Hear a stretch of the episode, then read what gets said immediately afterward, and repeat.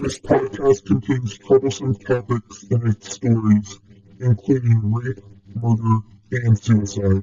Listener discretion is advised. Hey guys, thanks for tuning in. Welcome to episode four of Cults, Killers, and Cocktails. I am Vanessa, And I'm Jen. and we are in for a wild ride today, aren't we? We sure are. So, yeah, part two of Jonestown. And then Vanessa is also going to have a tale for us today. Mm-hmm. Do you have any updates on your life that you want to tell us about? So, my dad actually retired yesterday. How fun. Yep, it was his last day of being a cop. He served us for more than like 30 years. And yeah, so he's officially retired. Aw, and where did he serve for? He was a Indianapolis detective.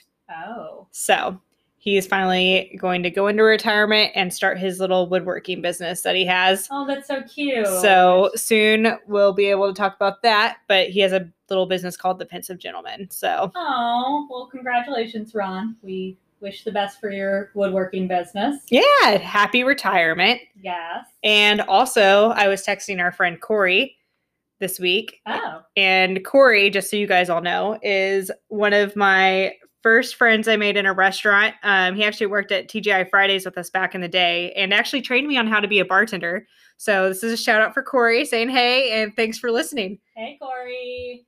So what's been going on with you this week? Um, you know, just living the dream. I've been trying to get back into the gym life. Haven't we all? Yeah, haven't we?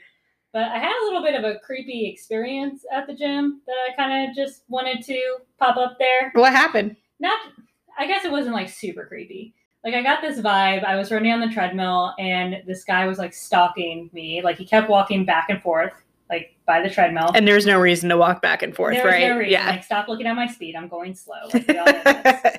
So, and then I go to the weights, and he goes like right next to me on the weights. Like he was nowhere around. Then he, I'm guessing he saw me, and he went over there. I was like, okay, dude, whatever. But then, like this 18 year old comes between me and him at the weights with like one of those long bars for like bench presses, Mhm. and we were not six feet apart, honey. We were like two feet apart. And I don't know, it was just a weird experience, but I guess that's what I get for like trying to stay in shape, you know, get creepy people follow me around and all that other stuff. Oh, and they're grunting too. I had a guy on the stair climber behind me and he was like, oh, oh, grunting every single step. I was like, I know it sucks, but we're all here. There's we? no need to grunt. We're all suffering. we we all hate it here.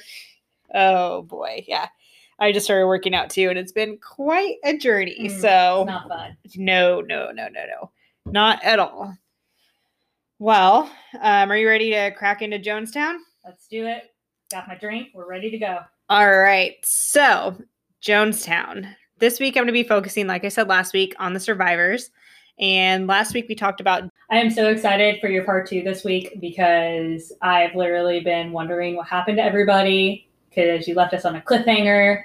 me week. too. I love this story. Ugh, I'm so excited. It is great. So, if you looked at our Instagram, you'll see a picture of me sitting on the beach reading Seductive Poison, which is a Jonestown survivor story of the life and death of People's Temple member Deborah Layton. First of all, I just highly suggest that everyone read this book. I'm actually about to give it to Vanessa as soon as we finish recording. I had a hard time putting it down and I was literally on the beach. So, I think everyone should check this out. It really helps you understand how normal people and their families get sucked into these cult mentalities and how it's hard for them to actually leave. So we're going to focus on Deborah Layton this week. Deborah Layton was born February 7th, 1953, in Utah. She was one of four children. She had a brother named Tom, who became a doctor, Lawrence or Larry, who we're going to discuss way later, and Annalise. She was the youngest out of all of the siblings. So she was constantly fighting for their attention. Her father was a scientist, and in 1957, they moved to California for his job. Her mother was originally from Germany, and her family actually fled to the US during the war and brought only a few possessions because they were refugees. Her mother was very into art and very, very smart. Back in 1953, her husband was going through a background check.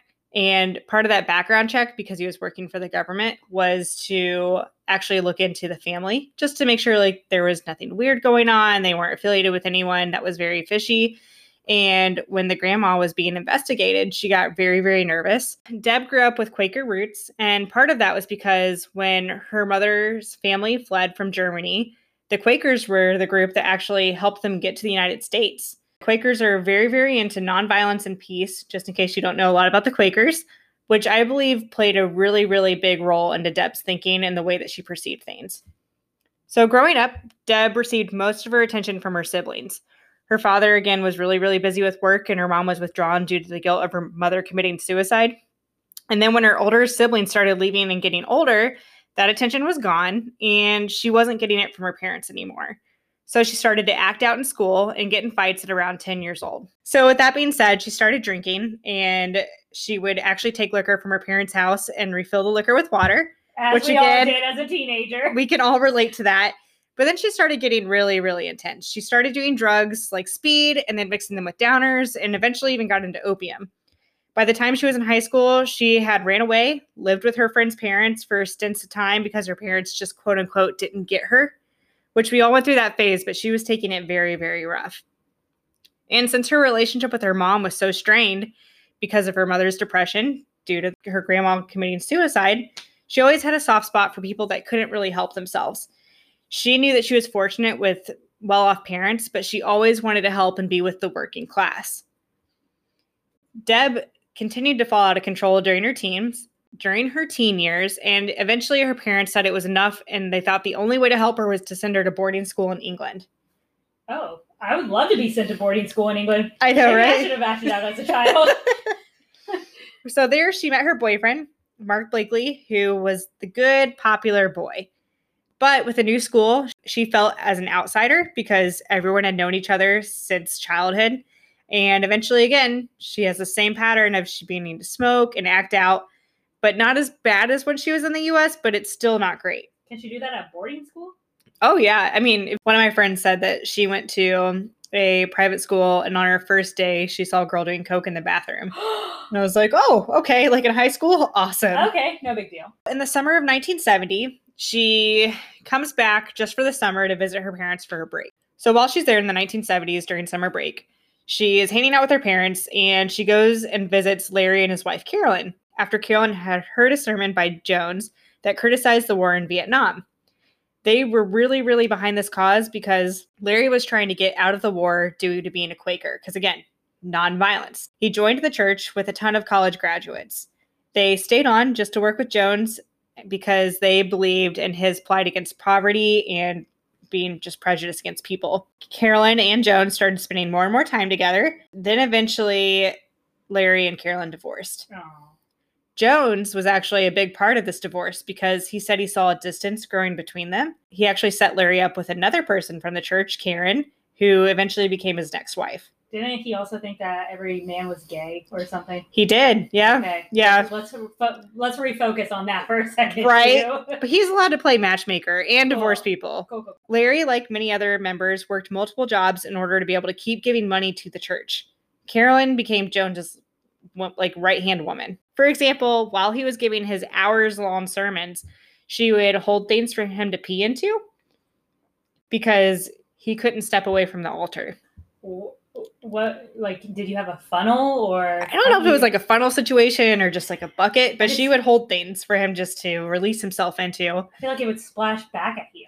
Like if you're just going straight into a bucket, like Yeah. physics, you just It's ridiculous. But that just shows you her devotion to Jones and the that's a lot type of stuff that she was doing for him. Yep. So during the first service that Deb actually attended, she went there and all the people were talking about how selfless and how righteous this guy is, talking about his human rights accomplishments, which we know from the last episode, he did a lot to further human rights, which I am thankful for him about that. But they were talking about how all of them were very, very lost before finding Jones. Jones, during the sermon, spoke of a fellowship and how to rid the society of hatred, racism, and poverty and that if you made the commitment to him, you would profit in this life and in the next ones, because again, he believed in reincarnation. The people that didn't believe in him would become, they would come back as lesser things.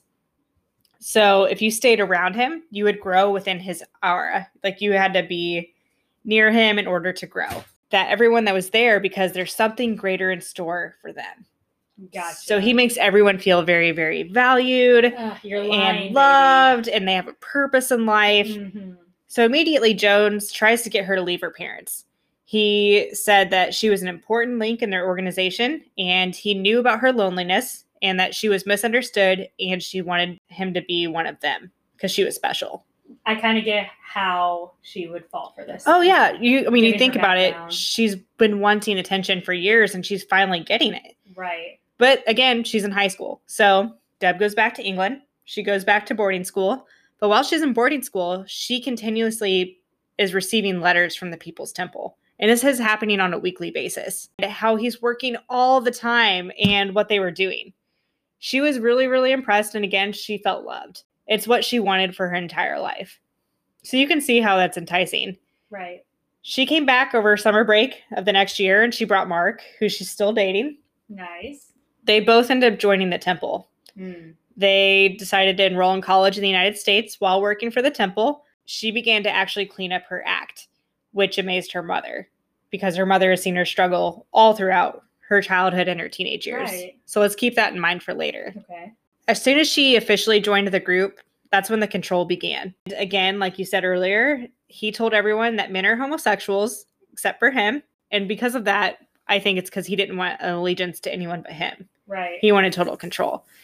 He banned sex between the members. Married men could not have sex with their wives, they couldn't even stay with their wives. And he actually made Deb marry Mark in order to extend his visa. but she can't have sex with him. No, so they never actually even consummated the marriage. So, uh, so he can play matchmaker. He can play Cupid, but only to a certain point. Like all you guys can do is hold hands. Right. And it's really sad because even in the book, she talks about how she really loved Mark and really Wanted wanted to to. spend time with him. And, you know, it's just crazy. But for the People's Temple, a lot of these things were made up. So to have people record things on tape talking about how they wanted to kill the president or they wanted to do something illegal or even admit to like molesting a child or wanting to kill one of their friends just to prove their faith. And a lot of members did this because, again, Jim's never going to use this. He's just doing it as a test to show that we have faith in him. Wow. Yeah. So is this like videotape or like cassette tape or do you, do you know? Cassette tape. That's It's still crazy. And they'd have to sign affidavits too. So he'd also get it in writing. wow. Yeah. During college, while they're doing all these courses and they're still doing the socialism courses, they're going to his weekly meetings. He would make them do paramilitary training at night to prepare for this nuclear war that he thought was going to happen. What is paramilitary training? So they'd have to do things like jogging every single night. They'd have to practice navigation to make sure they're up to date and okay with everything. Guerrilla war tactics, which is, you know, like surprise your enemy and all that. And they would have to memorize Karl Marx's Communist Manifesto. Wow. So they were all in really good shape. Oh, yeah, I bet they were in the best shape of their lives, but they're also not eating right. They're not sleeping. They're not getting time to themselves. It's just crazy.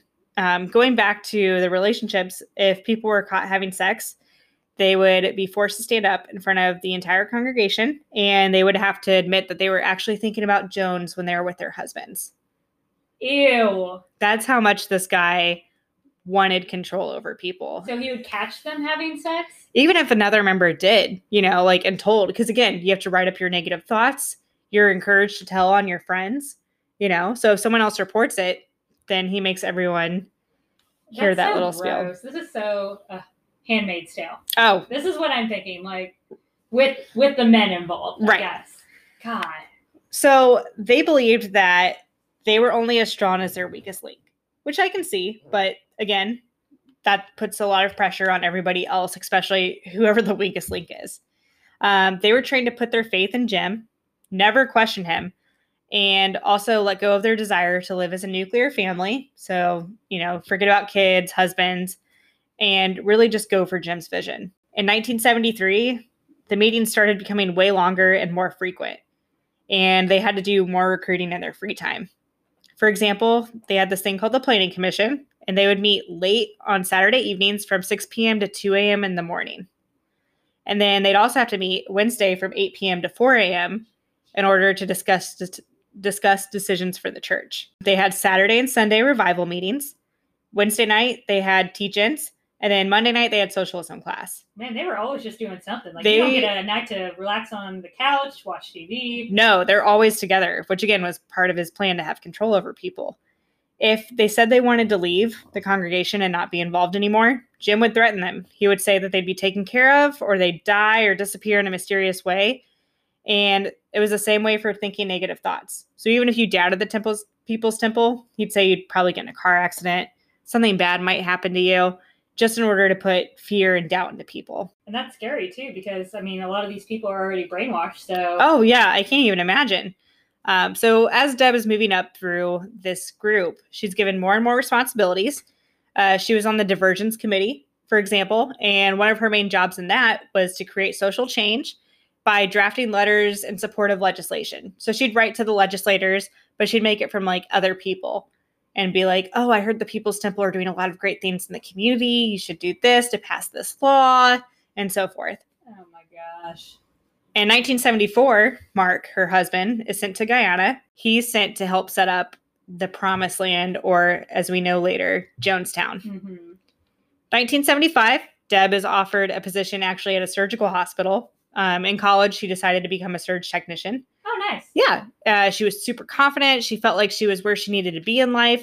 She was excelling. Hospitals wanted to work with her, but Jim saw this as a threat. So he called an emergency planning meeting. He had the members, and again, these are the elite members in this meeting. She was acting um, with treason. So they yelled on her, they spit on her, they humiliated her, and they told her that she needed to give up her job offer and work for the church.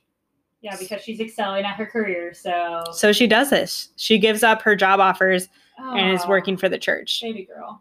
At this time, the church is still continuing to grow. And that's when Jim starts incorporating all these things to have control, like fair game. So if you leave, we can pretty much do whatever we want to you, we can hassle you, and you can't trust outside people. So once you join, you need to cut off all of your contact with your family members, your loved ones, any of your friends. During this time, her mom actually ended coming up to a service and she ended up joining the church and leaving her husband. So now she has her brother in here. She has her mom in this group. So the more family members you have, it's harder and harder to leave. yeah. Jim ended up raping Deb Uh, twice. uh, here we go. And like we said last week, he said he was doing this for her. When she refused him for the third time, he had a meeting and he made other people out her. And he made it her fault by saying that she would kill herself if he didn't sleep with her. And that's why he did it. You know, I'm kind of surprised that she would even like try to deny him in the first place because he's the ultimate leader. the way that she described it in the book, it was more of like it was her first time. He just kind of put his authority over her, and she didn't. She was so scared she didn't know what to do. Gotcha. After this, she is ridiculed by everybody, and she feels like she needs to prove herself now. So she's forced into working again um, with the church and doing more things for the church. She ends up gaining his trust. So he puts her on secret trips to open up bank accounts for the church in different countries. So it's not traceable in the United States. This was very, very secret. For example, they had to wear disguises in order to look older and meet with foreign bank officials and be very, very careful that they weren't followed anywhere. She was one of Jim's top people. He trusted her when everything started coming down, like we talked about last week, where they're getting all the scrutiny in the press and things were going crazy. He called most of his followers, including her, to Jonestown and her mother. Oh. So now we're going to go into Jonestown. Oh yes. So, as you know, it was in Guyana or Ghana. Everyone pronounces it different. I watched Okay. a lot of British documentaries and they're like Guyana. So, I want to be like them. So, I'm going to keep saying Guyana. Potato, potato, Right. tomato, tomato. and again, Jim picked this because a lot of the people in this country speak English because it used to be a British territory okay. and because it was one of the best places to survive this nuclear war that's going to happen. Right, right, right.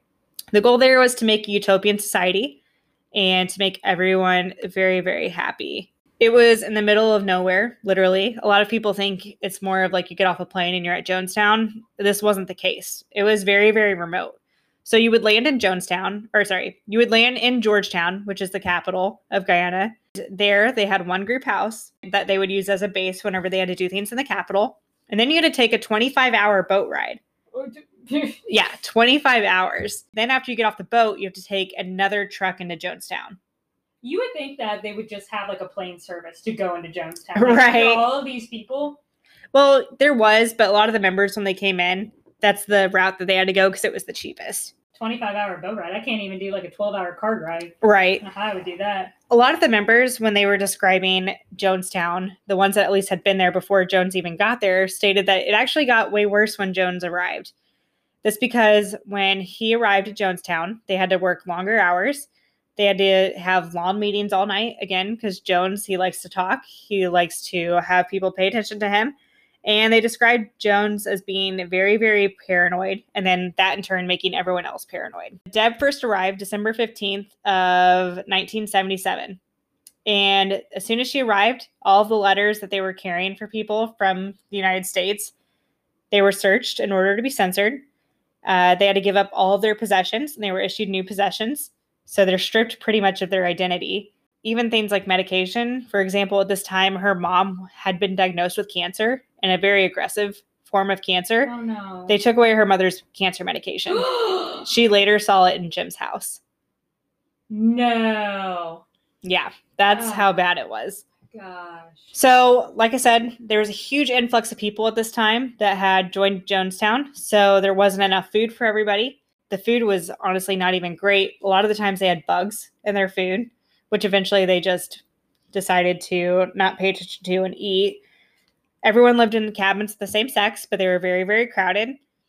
It was hard labor every single day. You had to clear fields every day. You'd wake up at 5:30, work until about six o'clock in the night and you'd have to have evening agricultural meetings, sometimes lasting till 2 a.m. And you'd also, of course, have your socialist classes with tests every single week. You know, this reminds me of the movie Holes. Remember that movie with Shia LaBeouf? yes, I totally remember that movie. I just rewatched that movie like a week ago. So good. Is literally Holes. I mean, yeah, it's it is a very good, yeah, parallel. I like it. They would put people on a thing called the learning crew, and you'd be on the learning crew if you weren't following orders, you were complaining, or just being slow. And when you were on the learning crew, you weren't allowed to speak to anybody, not even the people on your team. You had to eat separate from everybody, sleep in a separate dorm, and you would have to work double time compared to everyone else. So instead of like walking to your next field to clear, you'd have to run.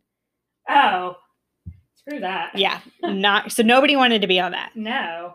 Everyone was responsible for reporting on each other in Jonestown, and he would put spies in groups on purpose. So if you and I were in the same dorm and Jones had me as a spy, and I was like, man, I really don't want to be here anymore. This sucks. And you didn't report me, I'd go back to Jones and report you.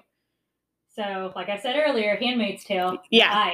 Literally, everyone does not trust anyone. Wow. Jones installed a speaker and he would talk over the loudspeaker nonstop just to talk about, again, his politics, what he believes in, and give nonstop updates on the US, which would usually be incorrect. Every night at Jonestown, someone was confronted. Someone even talked about a certain incident when one night a 60 year old man fell asleep because they had been at it all night. And Jim had that guy's son put a 10 foot boa constrictor around his neck and have everyone scream why they hate him. What? That was his punishment. and he did he die? He did not die, he actually survived, but this just shows the type of things that he would do to torture people. oh my god. They also had a thing called a box, and it was six by four feet. It was in the ground, it was buried in the ground, and people were kept there that broke the rules. They were in the ground, they had no sound, no light. You have sensory deprivation, which eventually makes you hallucinate, just was not great. You're buried alive. Yeah, you're literally buried alive. And the people, again, that were very outspoken and didn't believe in Jim, they were just sedated. That's the way that he took care of him. He had a medical tent, and if people wanted to leave, they were defectors or, again, just had issues with what was going on, he would keep them sedated so they couldn't leave. Oh my god. As things started to get more and more intense, he would have things called a white night, and everyone had to come to a pavilion during the white night, and it was like a simulated attack. So he would get on the loudspeaker and yell, White night, white night, and everyone would have to come to the pavilion. And then that's when he would have the practice of having them drink some type of cocktail in order to commit mass suicide What, what type of cocktail? he would just have like a huge vat of liquid and state it's the time. We need to, you know, take our own lives in order to stand up for what we believe in. And if you think about it, these started happening more and more each week. It Mhm. didn't become a random thing. So people get used to just, okay, uh, we're going to like pretend like we're going to commit mass suicide now. And this became normal practice. Oh my gosh. So Deb, while she was here in Jonestown, she was very miserable. She was always looking for a way out. And Jim finally gave her a mission to go into the capital and get blackmail on an embassy officer. Okay, so we have Holes, we have Handmaid's Tale, and now we have Hunger Games. Right. We got a combination of all three. Let's go. So while she was at the embassy, she was trying to get an official alone in the room, but she was never alone. So she actually had to go back the second day in order to meet with an official and tell her that tell him that she wanted to leave, that she needed to get out of Guyana. She arranged her escape. She escaped on June 14th, 1978. If you want to read it very in depth about her escape, again, read her book. It's amazing eventually she got back to the US and there she was an advocate for trying to get people out of Jonestown, but she was widely ignored. Her lawyer that she hired about a month after she arrived in the US submitted an affidavit to the news and many government agencies, and Congressman Leo Ryan picked it up. Leo Ryan was, again, a congressman. He was known for being very proactive. He was getting complaints not just from her, but from numerous people that were concerned family members and he finally decided to take action. So he went to Guyana with reporters and family members to check on the welfare of the members. After many, many um, discussions with Jones and Jones refusing to let him in, Leo was finally allowed in with some of the family members and the press. While they were there, they had food that included meat, which was never really a thing unless there was actually people there. Did it have maggots in it? There was no maggots, no. So they had a huge celebration. They were able to look and see how they lived, quote unquote, day to day. Survivors later tell us that Jones prepped them for weeks on what to say, how to act, what to do. I was gonna say I feel like they're full of shit. Yeah, and Leo actually gave a speech during this, and he was talking about how wrong he was, and it seemed like everyone actually really loved living here. And then during one of the celebrations, uh, one of the members, Vernon Gosney, slipped one of the reporters a note. He tried to put it in the reporter's hand, and the reporter wasn't really catching on. It dropped to the ground, and the reporter was like, Oh, you dropped something. And Vernon's like, No, no, no, that was your piece of paper. You dropped it. Take the hint, buddy. Yeah. So he took the hint. He shows it to Leo Ryan, and they're like, we have to get these people out of here. So they announced that they were going to take anybody that wanted to leave. And of course, as soon as this happens, Jones gets very, very confrontational. Even before then, the press described him as being very, very just weird in his interactions. Um, he was lethargic. He seemed like he was on drugs because he was a very heavy drug user he had taken amphetamines to stay awake and do all those long speakers and things like that. So he's starting to freak out. They have a plane already there and they have a second plane coming because there was people that wanted to leave Jonestown. While these people are getting rounded up in order to leave, someone tries to assassinate Congressman Leo Ryan. So he's mm. like, "We got to get out of here. We all have to leave." So they go to the airstrip where they landed. One of the people that was quote unquote wanting to leave was actually Larry, Deb's brother. Oh. He's still in the cold at this point. Oh no. Go, Larry. Yeah, so Larry's saying, I can't do this anymore. I want to leave too. Good. So while they're boarding the planes, another truck comes up and there are armed people from Jonestown and they start opening fire on everyone that's trying to leave so and the scared that was gonna reporters and the family members. Mm. Larry is actually a very big part of this too because he's also trying to kill people. He had a weapon on him and he was going after the people there. Wait, Larry was a backstabber? Yep, Larry was trying to avenge Jonestown. Remember about 10 seconds ago when I was like, good for you, Larry. Right. Fuck you, Larry. Gosh, no. when they start firing, the people that were shot, there was five people that died. There are a lot of people were injured, but the five people that died were, of course, Congressman Leo Ryan. No. There was a photographer. His name was Greg, Greg Robinson. He worked for the San Francisco Examiner. Cameraman Bob Brown and reporter Don Harris from NBC. And there was a temple defector, Patricia Parks. Man. Everyone else ran into the brush of the jungle in order to just wait and hide. until it was time for them to um, finally clear out and go. Larry Layton ended up getting 18 years in U.S. prison for his act in all of this. He should have life. Fuck him. Yeah, so 18 years. After this happened, we go back to Jonestown. Uh, someone comes back and they tell Jim Jones that Congressman Leo Ryan has died. And this pushes Jones over to the edge. He thinks that everything's over, that now the United States is going to come after them. So again, he calls a white night drill, but instead of it being a fake drill, it's actually real this time. Oh no. Yeah, they put potassium cyanide in Flavor Aid, in purple Flavor Aid. On November 18th, 1978, more than 900 people died. The people that refused to drink the concoction were injected with it. Parents were forced to give it to their children. People were held at gunpoint until they actually died with Jones. We know that there were people that didn't want to do it, and there was also people that did. I know you guys can't see us right now, but my mouth has literally been dropped for the past like minute and my hand over my mouth. I I can't believe that. Yeah. And the thing was, too, in Deborah's affidavit that she submitted a month after she left, she stated she was afraid a mass suicide was going to happen. I mean, I don't blame her. They had literal drills for it, but Yeah. The United I mean- States is warned. you have so many drills, you just think, oh, this is just another drill, like a fire drill, tornado drill. Right. Oh but- my gosh. Yeah. So that's the story of Jonestown. Oh, oh gosh, you're. Uh, I mean, I guess there's no other way to leave it. There were a couple survivors. There was a couple, um, there was an older woman that hid under her bed. And of course, a lot of the guards, after they forced everyone to drink it, they just decided to not. And so they are still alive. Jim Jones ended up having a gunshot wound to his head. So we don't know if he actually did drink the cyanide or if he didn't. And if you don't know anything about cyanide, it pretty much simulates drowning.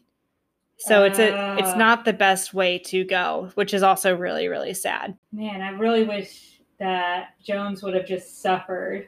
I wish he would have done it first himself, but Yeah, you would think like lead by example, but obviously he didn't want to die. mhm. But so you said self-inflicted gunshot wound to the head, or just a gunshot we don't know if it was somebody else, but it looked like from the angle and everything, it was self inflicted. What a piece of shit! Oh my gosh! Yeah. So, wow. so That that's great- Jonestown, Whew. Need some cocktails after that. right? Oh my gosh.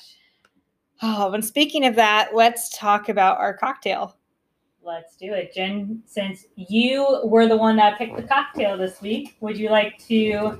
Well, since everything happened at Jonestown and they were drinking purple flavor aid, in order to make it happen, I decided to go with a purple cocktail tonight. So, what we are drinking is a French 75. It is made with purple gin. It's actually called Empress Gin. And if you're in Indianapolis, there's only one place in Indianapolis that has this gin. It's called Kahn's Liquor. Oh, I love Kahn's. Uh, yeah, they literally have everything. They really do. I was like, oh my gosh, this is the best place ever. There's one on 56th Street too. They're What? really good. So it's Empress Gin. There's a little bit of simple syrup. There is lemon juice and champagne, which I'm not going to lie, first time I've ever had it, it looks very pretty. We'll post a picture on our Instagram. We definitely will. And guys, I had no idea that we were drinking a purple drink because of Jonestown. Jen just came over and she was like, "Oh yeah, we're drinking purple because of Jonestown." I was like, "Oh okay, whatever." But now I know it's because of the whole, you know, mass suicide thing. But the drink does not have cyanide in it, or I don't think so anyway. Does not, no. Not, not yet, anyways. I don't know, but it is delicious. And if you are a gin drinker, then you will love this. If you do not like gin, don't even try it because Please don't. it's, there's not. definitely the champagne doesn't mask the gin taste and neither does the lemon. So But I mean, if you like mimosas that much, maybe you can get past it. I don't know. try it, see what happens. Do it. if she couldn't come see him. All right. So my episode this week is a wild ride. So just buckle up for it. I'm ready. Let's do it. Okay.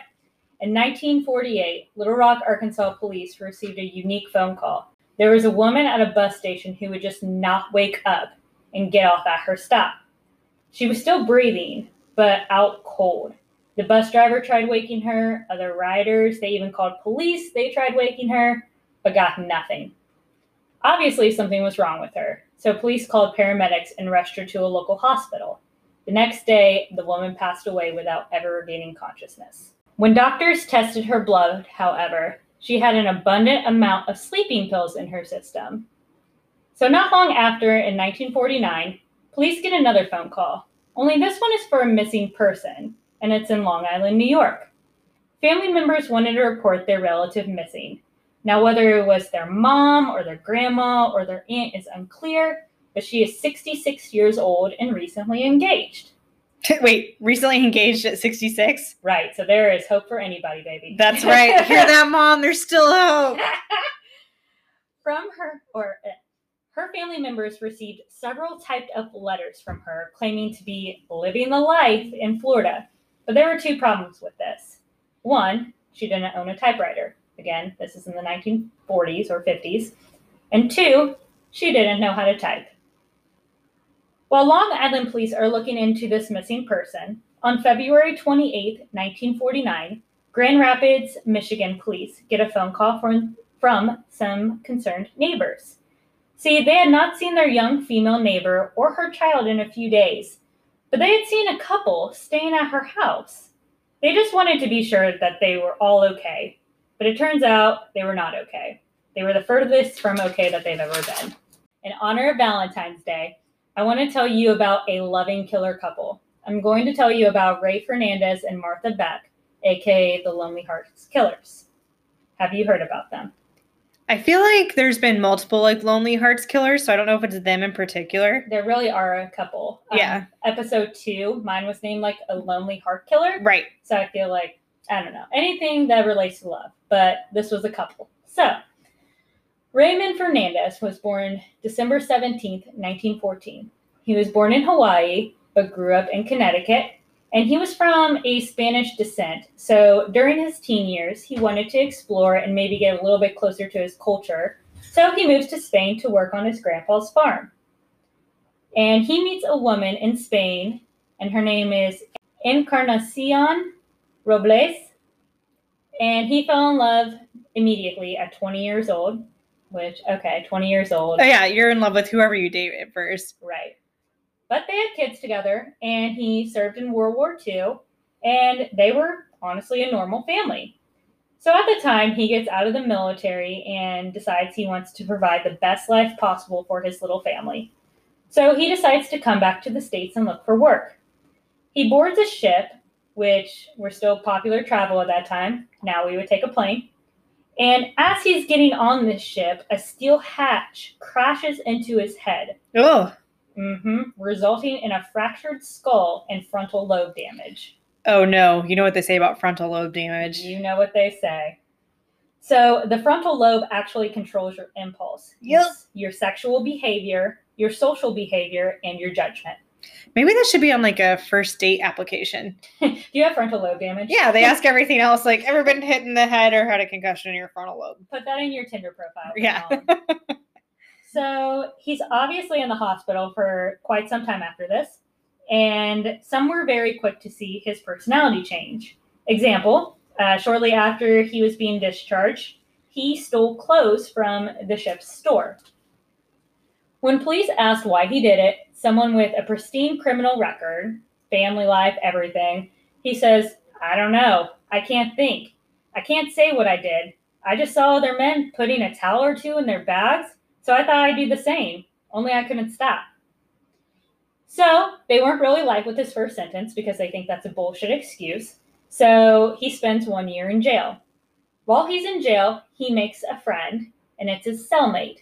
And his cellmate is all about voodoo and black magic. Ooh. So he begins practicing this constantly. So when he was out of jail, he could use this with the ladies because that's what all ladies are into. Right, yeah, I forgot. That's the first thing I ask when I meet somebody. Exactly. So while Ray is over here dancing to the jailhouse rock, let's dive into his future lover's story, Martha Beck. Martha was born on May 6th, 1920, in Florida.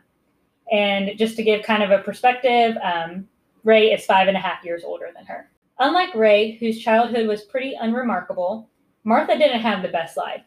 She was always overweight as a result of a glandular issue that she was diagnosed with at a young age, and she was bullied for this. And she also went through puberty at age 10. Oh my gosh. So she had her period, she had big boobs, everything like that. And honestly, she was bullied again for it. yeah. Poor kid. Yeah. And if that wasn't enough, buckle up again. Her brother raped her.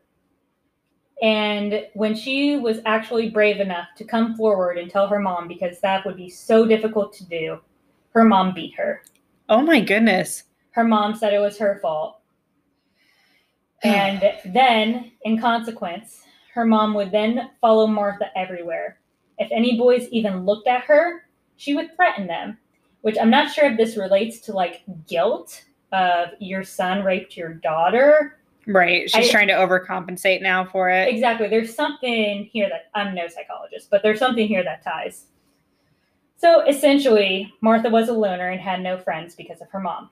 So fast forward a few years, she winds up going to college and she studies nursing. And she couldn't find any local jobs due to her weight. So she moves out to California to become an army nurse. And I don't know the difference between like Florida weight and California weight.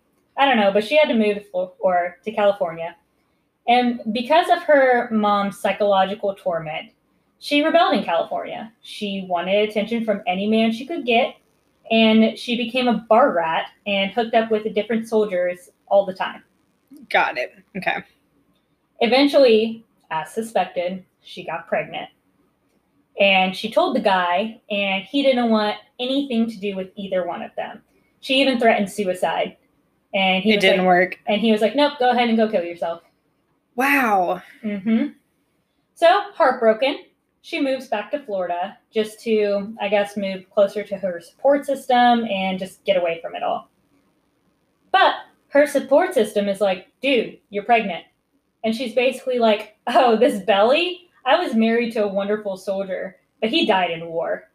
And then she proceeded to show them a ring, which she bought herself. Of course she did. Of course. So she has her baby, and the community felt so bad for her being a new single widow with a child, so they published an ad in a local paper. This apparently was compelling to a local bus driver named Alfred. Not long after they met, he knocks her up again. Oh my gosh. Mm-hmm. But this time, instead of not wanting her, he actually wants her, and he proposes Aw. and she accepts. So now she's so happy. She's finally going to get the love that she's always wanted. That love was not long lived. She ended up, or they ended up divorcing six months later, not even long enough to pop out baby number two. I wonder why they divorced. I have no idea. Okay. No idea. I'm guessing she was, or he, they just didn't work out. Right.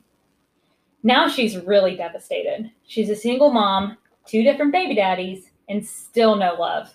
She starts buying romance novels and movies to escape into a fantasy of what she wanted in her own life, but that still wasn't enough. Well, it never is because those guys are perfect. I and then know. you go to the real world and it just it's never gonna match up. If you compare your life to the notebook, you're going to be sad for the rest of your life. That is true. Ryan Gosling, I love you. So let's get back to Raymond or Ray, who's just been released from prison for his theft and is now a self proclaimed voodoo master. So he moves to New York City and starts answering Lonely Hearts ads. And from my understanding, Lonely Hearts is somewhat of a modern day Bumble. Women place ads of what they're looking for romantically, and then they leave either their phone number so men can call them or their mailing address so men can write them. kind of wish it was still like that a little bit. Kind of, but I don't know how I would feel about leaving my address. Oh no, yeah, never mind. Scratch Yeah. it. I take it back. Maybe a P.O. box. Right. So, with Ray's new quote unquote black magic powers, he started to respond to multiple ads.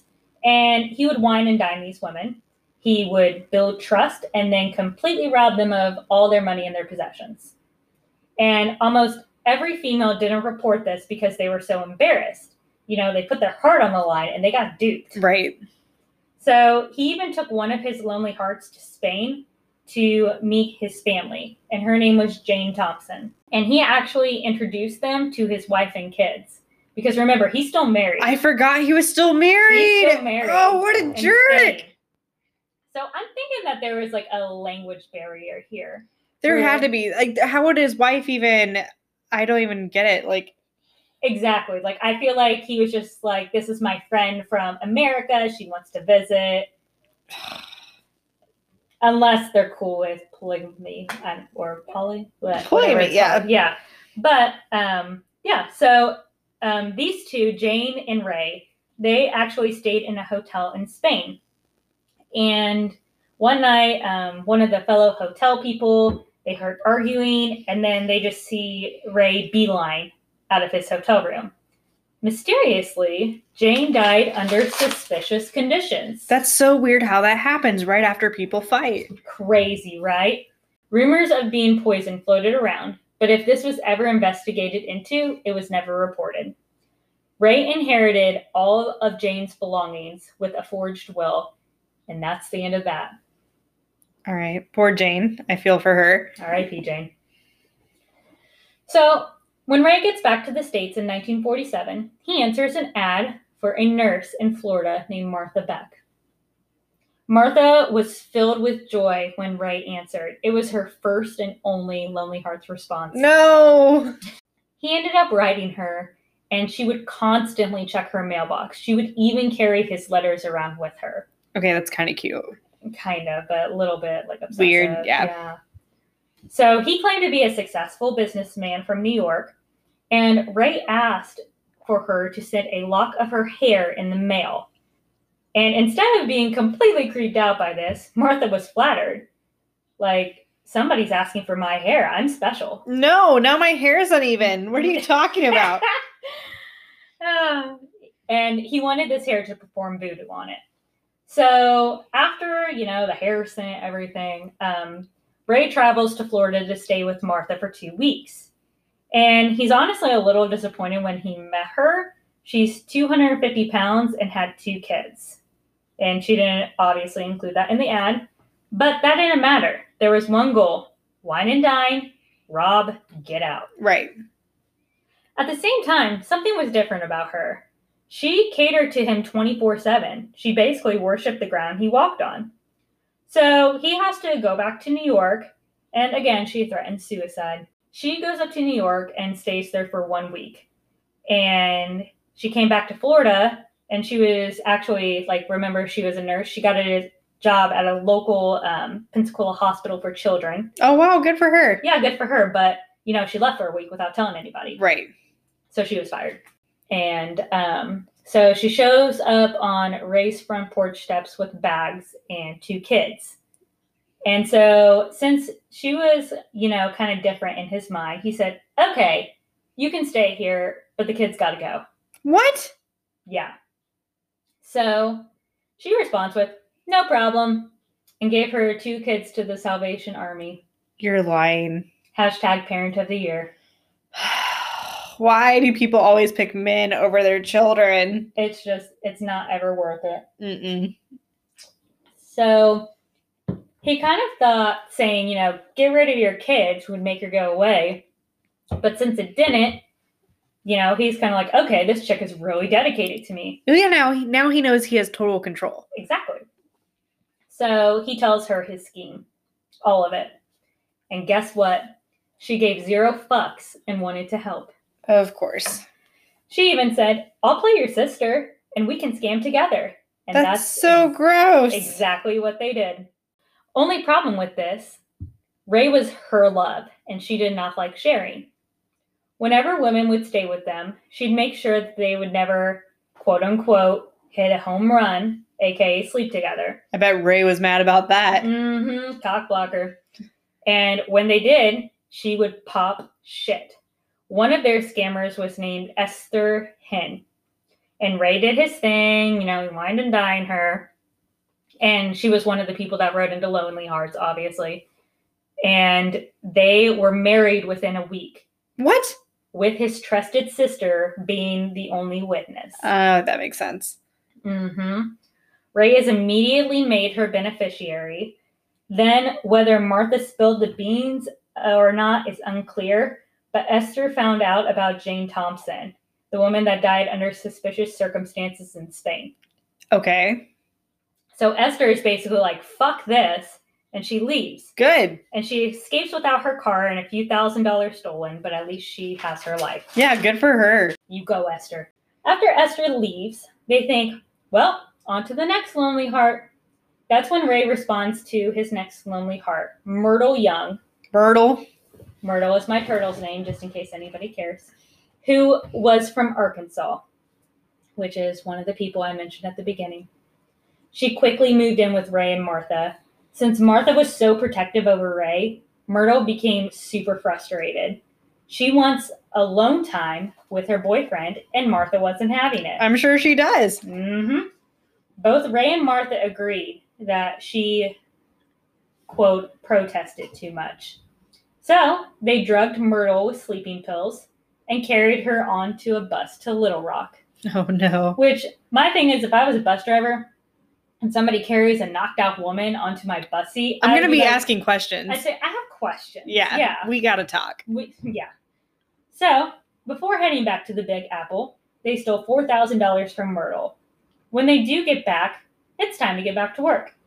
So they respond to 66 year old No. Janet Janet was a religious woman who had a spacious apartment downtown Albany. She wrote into Lonely Hearts despite her friends' warnings. So, since she said she was into religion, Ray used that to his advantage. He would talk about God and how church was important to him as well, which she swooned over. So Janet agrees to have Ray come visit her. So Ray and Martha head to a downtown Albany hotel to check in. At the hotel, they checked in as Mr. and Mrs. Fernandez, which great brother and sister, right? Yeah. Then Ray and Martha both show up on Janet's doorstep with flowers. Usual wine and dine happens, and not too long after, Ray proposes to Janet, and wouldn't you know it, she accepts. What's the age difference? Do we know about how much older she is than him? So she's 66, and no, I'm guessing probably about 20 years. Right. So Yeah. he's still like this hot young thing Right, right, right, to her. Yeah. Don't quote me on that. But yeah, so she's a lot older. They start discussing their great future they're about to have. So Ray's tired and he goes to bed. And he wakes up to screaming, I won't allow you to live with us. You're the most brazen bitch I've ever met. Janet storms into the bedroom and Ray gives Martha the you're ruining it look and says, Keep it quiet, no matter what. He joins Janet in bed and goes to sleep. Ray then wakes up not too much longer with blood splattered everywhere. No. Martha obliterated Janet's skull with a hammer. I would say I'm surprised, but I'm not. No, we, we all saw that coming. Maybe not with a hammer, but not his first murder, obviously. So he panics for a moment and then he's like, okay, gotta get my shit together. And he starts scrubbing the room clean. Right. The couple buys a trunk, puts Janet's bloody body in it. Then they take it to Ray's actual sister's house. And Ray's like, hey, sis, I found this great trunk at a store, but I don't have room for it. Can I store it in your basement for a few days? And she agrees. A dead body in her basement. She just thinks it's a trunk. And she has, Doesn't it smell at all? Mm. Like I'm not a big expert. Maybe they use lye or something like that. But honestly, that's how I know we're best friends because that was my first thought too. Like, wouldn't this smell after a while? So Ray comes back five days later and moves the trunk to a house he rented. ugh. He then buries it in the basement of this house and covers it with cement. And of course, he steals the $6,000 and writes letters to her family, the family that said she didn't have a typewriter. Next, they're off to respond to a lonely heart from Grand Rapids, Michigan. Her name was Delphine Downing. She's actually a young widow, unlike Martha, which she claimed herself to be towards the beginning, with a young child named Rainelle. And since he knew that she had a child, Ray says that he loves kids. And Delphine and Ray are corresponding for two weeks, and then she agrees to have Ray come visit. He asked if he can bring his sister, and she's like, Of course, I would love to meet your sister. Yeah, if you bring the sister, it's non-threatening. No, not at all. So the pair move in pretty quickly, and after a couple of weeks, Delphine is, you know, getting a little agitated. They move in, so she's like, Where is this going? So she walks in the bathroom with Ray in it one day, and he has his toupee off, and she sees a huge scar on his head, which was from the steel hatch. And she calls him a liar and accused him of fraud. Because, I mean, she thinks he's this young hot shit, you know? Good. I'm glad she did. Yeah. So Ray gets pretty frustrated by this, and he's like, You know, honey, I'm sorry. Let's talk. I'll make you a drink. He laces the drink with sleeping pills. Doesn't surprise me. Rainelle starts crying because mom won't wake up. So Martha gets angry and strangles her, but surprisingly doesn't kill her. And Ray is pissed at Martha, saying Delphine is going to wake up and see bruises on her daughter's neck and flip shit. And she might even call the cops on them. So, thinking quickly, the only logical thing that Ray thinks to do, he takes a blanket, wraps it around a pistol, and shoots Delphine right in the skull, killing her instantly. Seriously? Mm-hmm. Ray and Martha wrapped the body in sheets, took her to the basement, dug a hole, and put her body in it. Over the next few days, the world's greatest couple drains Delphine's savings and loots her house. But remember, Rainelle is still alive, and she is constantly crying because she wants her mommy. And Martha is like trying to comfort her, saying, like, I'll be your new mommy. And she's like, fuck you, I hate you. Right. So Martha does her only logical thing in her mind, and she draws some bathwater and she holds little Rainelle under it, fighting her struggle, and drowns her. They dig a hole next to her mom and puts her in it. So they got both of the girls taken care of. They're almost done looting everything. So Ray says, Hey babe, you want to go see a movie at the movie theater? Seriously? Out of everything, that's what they want to do. Mm-hmm. So they go have their date night after murdering a little girl. Meanwhile, the concerned neighbors call the police, as I said at the beginning of my story. Police take them both in for questioning. Why are you staying at their house, and where are Delphine and Rainelle? On February 28, 1949, Ray confesses to everything. Really? I didn't think he'd be the first one to crack. hmm But the thing is, he confessed to 17 murders. 17. Mm-hmm. And he signed a 73 page confession. And so did Martha as well. The only bodies that were discovered are the ones that I've told in this story. Now, you might be asking again, why would he do this? One, police said that if he told the truth, he'd only get six years with good behavior. And number two, Michigan didn't have the death penalty. Makes sense. hmm New York did. Since Janet was killed in New York, they didn't want to be extradited there. And then after he confessed, police basically said, fuck you guys. The New York governor and the Michigan governor had a phone call. Michigan agreed to drop the charges for Delphine and Rainelle so they could be extradited for Janet's murder, which is sad that, you know, he never technically got convicted Right. of their death, but family's to be happy. So when Ray hears this, he's like, just kidding, guys. I didn't kill anyone. I only said that so I could take the blame and protect Martha. Meanwhile, Martha is over here freaking out, saying, I'm afraid of the electric chair. Well, that's too bad, Martha. You shouldn't have killed anybody. So at trial, Ray and Martha shared a lawyer. And usually this is deemed unethical. I was and going to say, not Yeah a good idea. yeah, usually it's unethical and unfair. So, prosecution evidence were the confessions, the medical examiner for the bodies, the friends of Janet, and uh, Janet's landlord. Right.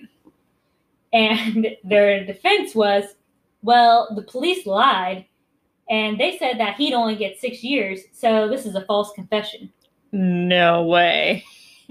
I swear, some of these defenses are the stupidest defenses. I'm sure you've heard a lot more stupid, but. And so Ray is quoted saying, As a man, I could take jail better than a woman. Yes, I killed Janet. Or that. Yes, I killed Delphine and Rainelle in Michigan. Did I kill Janet in New York? No.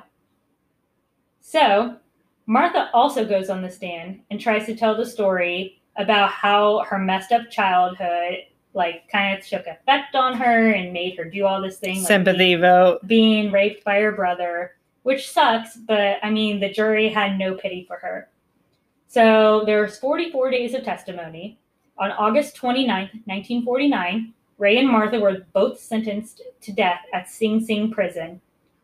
And obviously, these Lonely Hearts killers got huge media attention. And they wrote all about Martha and all about Martha's weight. And Martha actually saw all of these articles and wrote the editors telling them to quit making fun of her. But it's like that's all she cared about. Right. So they were both eating up this attention. There was a rumor that Martha was sleeping with a death row guard, and Ray found out about it, and he actually wrote into the courts and wanted his case dropped for, quote, mental torture beyond endurance.